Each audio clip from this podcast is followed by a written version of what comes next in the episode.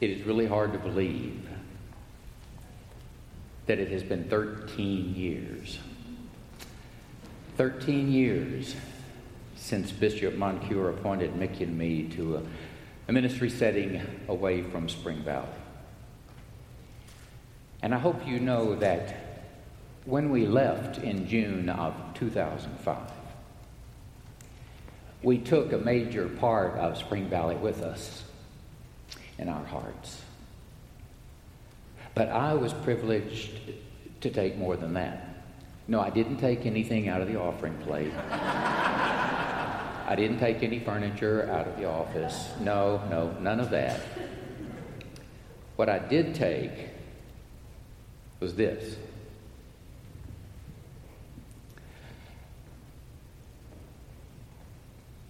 Thanks to the confirmation class of spring 2005, thanks to the ingenuity and the seamstress artistry of, artistry of Diane Cronenberg, I took this stole. For the next 12 years, this stole, which the youth and Diane made, was in the opening procession and the ordination procession of annual conference as a member of the bishop's cabinet. The name of every one of those youth is embroidered on a flame, on a Pentecostal flame on this stole. It was my sacred honor and privilege not only to wear it and remember the gift that Spring Valley was to us, but to remember the gift to the faith and the church, indeed to the world, that these young people would be because of their loving mentors here like Diane.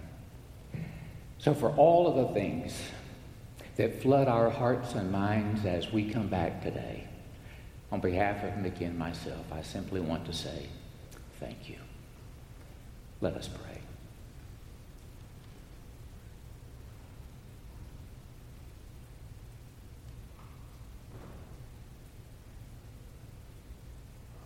May the words of my mouth and the meditations of our hearts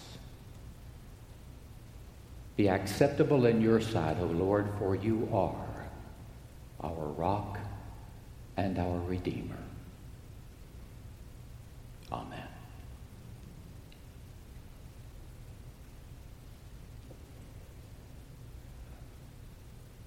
But some poor old drunks do sell their food stamps to buy cheap wine. That's fact. It could indeed serve as our theme for today that some poor old drunks do indeed sell their food stamps and buy cheap wine. But, friends, I think that alongside that reality check, we have to place our gospel lesson for this the seventh Sunday after Pentecost. For the reading is not simply a bit of history about Jesus and the twelve. No, it is about much more. It is a word to Mark's church and to the church of all future generations. For the gospel makes it clear that the work of Jesus is to continue. It is to continue in urgency and in incarnation. For that purpose, the church was called and sent. For that work, Jesus granted his power and his word that marked his own ministry. That is our inheritance. That is our call. That is our commission. That's what these students began to understand. The word and the power of the ministry of Jesus Christ is ours in all of its urgency, indeed, in its very incarnation. Now, it doesn't take a very remarkable sleuth to discover, yet there is often a discrepancy, if not an outright chasm, between the mind and ministry of Jesus and the work and witness of the church. But why? Jesus has given us his word and his power. Why this lack then of conviction and courage? I think we might begin an answer by acknowledging that the reason is probably not so much intentional as it is intuitional. What I mean by that is that we do not often consciously decide to abdicate the word and power of our Christly inheritance.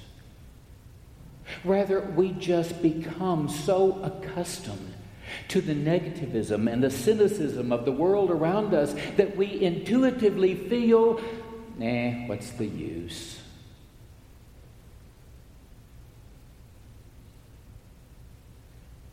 It literally pains me to recognize that today,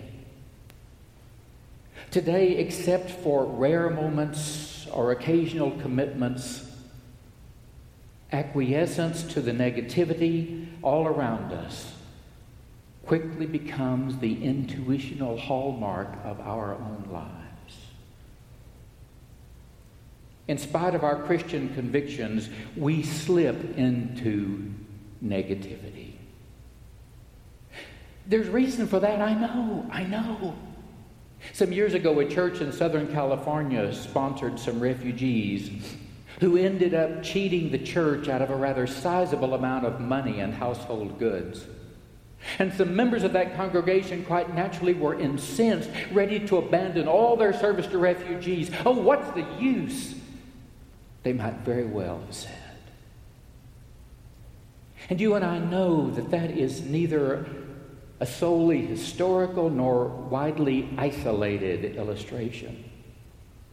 Still, foodstuffs do not reach their intended recipients in hunger ravaged countries because governments are more concerned with saving face than saving people.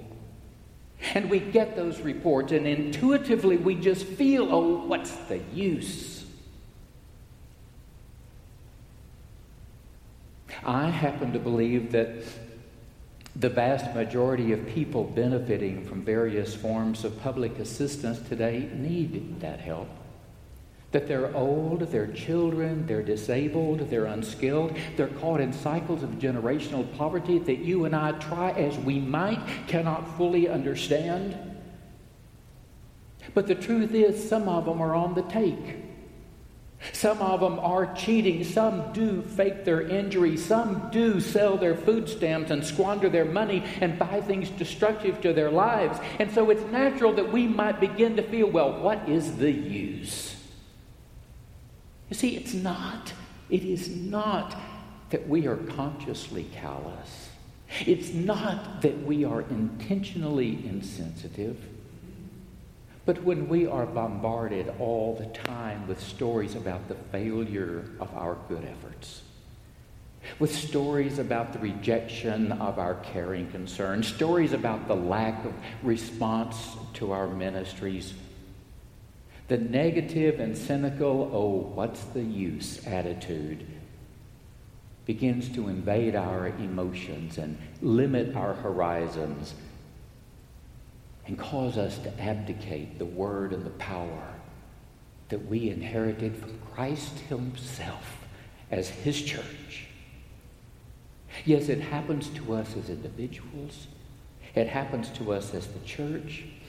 It happens to us as a nation, even when we claim to be one under God.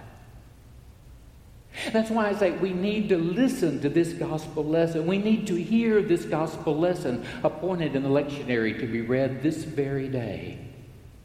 Because Mark tells us that when they met with rejection and refusal, disciples were given a very specific strategy.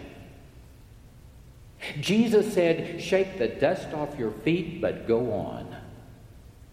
Go on. That was the strategy. Indeed, the witness of our Christ is that service in God's name is not based on right response. When Jesus commissioned the twelve, he did not assign them to go to just the nice or to just the appreciative. He sent them into all the world to encounter all types of response. He was no romantic about the human condition. He had been around long enough to know that not everyone is nice and not everyone is appreciative. Not everyone is gracious. Not everyone is honest. Not everyone is sharing. It was as if Jesus was saying, You're going to run into those folks. You're going to run into those folks who are out to cheat the system. You're going to run into those folks who take you or another for all they can get. You're going to run into those folks who refuse ministry of reconciliation, who reject the model of the suffering servant. But I'm telling you to be careful. To be careful that you don't begin to classify or thingify them. Because once you make of people a category, or a thing. It's very easy for well intentioned religious people to end up with selective service, selecting to serve only the appreciative, only the ones who agree with us, only the ones with whom we are comfortable. Beloved, as soon as we begin to label all the poor as lazy, all the refugees as terrorists, all the LGBT folks as abnormal, all the other cultures as enemies. Then we began to make things of them. And without our even consciously being aware, it becomes so easy for us to overlook those individuals who also were created in the very image of God. And we may very well end up intuitively ignoring them. Because after all, what's the use? They wouldn't respond in gratitude anyway. No, without ever naming it or perhaps even realizing it, we much prefer to live in Camelot, where the rain may never fall till after sundown by eight in the morning, the morning fog must disappear. The snow must never slush upon the hillside. By 9 p.m., the moonlight must appear. But, dear friends, Eden is no more. And Camelot never was. But you and I are still called to live and to love in an imperfect world where the poor are not perfect and neither are the rich, where the needy are not always nice and neither are the wealthy, where some poor old drunks do sell their food stamps for cheap wine. And so, beloved, I believe that we must we must listen for God's word in order to recover the power for our work and our witness. Does it have to be different than it has been in the past? Yes. Do we need economy of scale and all those other things that make our compassion more effective in the lives of persons? Yes. But we must always see that service is not based on the right response of the other. It is based solely for Christians on the love of God. The love of God shown to us. The love of God now waiting to be operated through us. Philosopher Descartes once said famously, I think, therefore I am. William Sloane Coffin great preacher of Riverside Church in New York City, said to that, Nonsense. I love, therefore I am. And he goes on with these words In these hard and uncertain times, in a world so full as always of busy sinners and lazy saints, we are as we love. Love is the name of our journey. It is love that measures our stature. There is no smaller package in all the world than that of a person all wrapped up in himself. Deny it, stifle it, still it lives, this love, in each and every one of us as a tiny spark that will not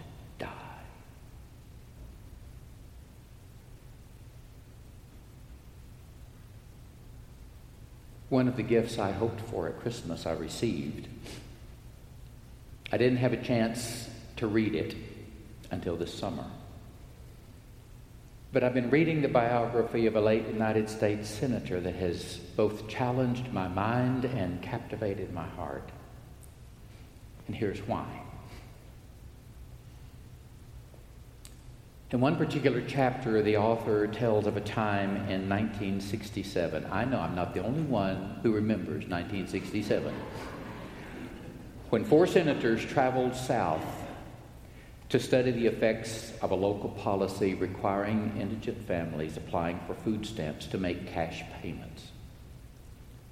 Reports had reached Washington that too many hungry families could not afford to buy them, and so the senators decided they need to go see for themselves. They needed to know the truth. So the book reads At a stop in one household, a young boy shocked the senators by telling them his diet consisted only of molasses. I've been to third world countries, one senator confided to his aide, and I've never seen anything like this. The next house at which they stopped belonged to a woman with seven children. Roaches were everywhere. A toddler playing on the filthy floor was covered in sores, his stomach distended.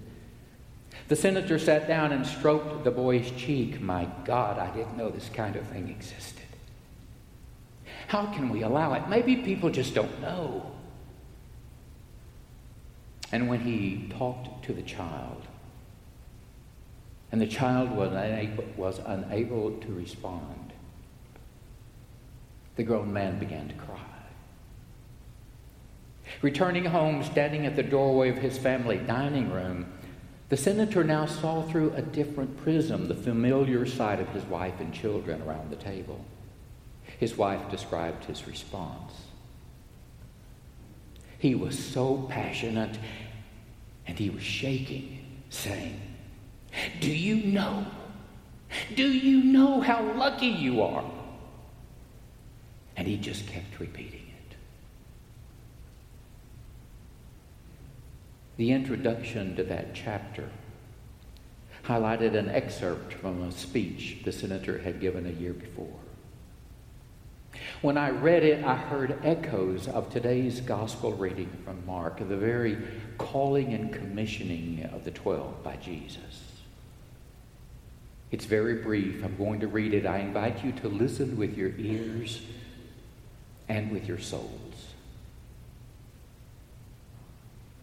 He said, It is from a numberless, diverse acts of courage and belief that human history is shaped. Each time a person stands up for an ideal or acts to improve the lot of others or strikes out against injustice, that one sends forth a tiny ripple of hope.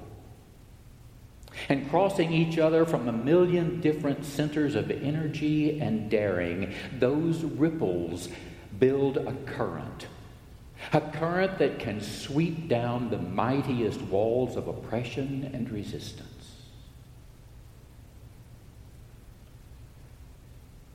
Beloved, Mark tells us Jesus calls us. Just as Jesus called the twelve and began to send them out and gave them authority. So they went out and they cast out many demons and anointed with oil many who were sick and cured them. And what was it William Sloane Coffin said? In these hard and uncertain times, in a world so full as always of busy sinners and lazy saints, we are as we love. Love is the name of our journey. It is love that measures our stature. Beloved, He still calls us. This one we call Jesus. He still sends us out, this one we call our Christ. And through the indwelling of the Holy Spirit, His commission is now ours.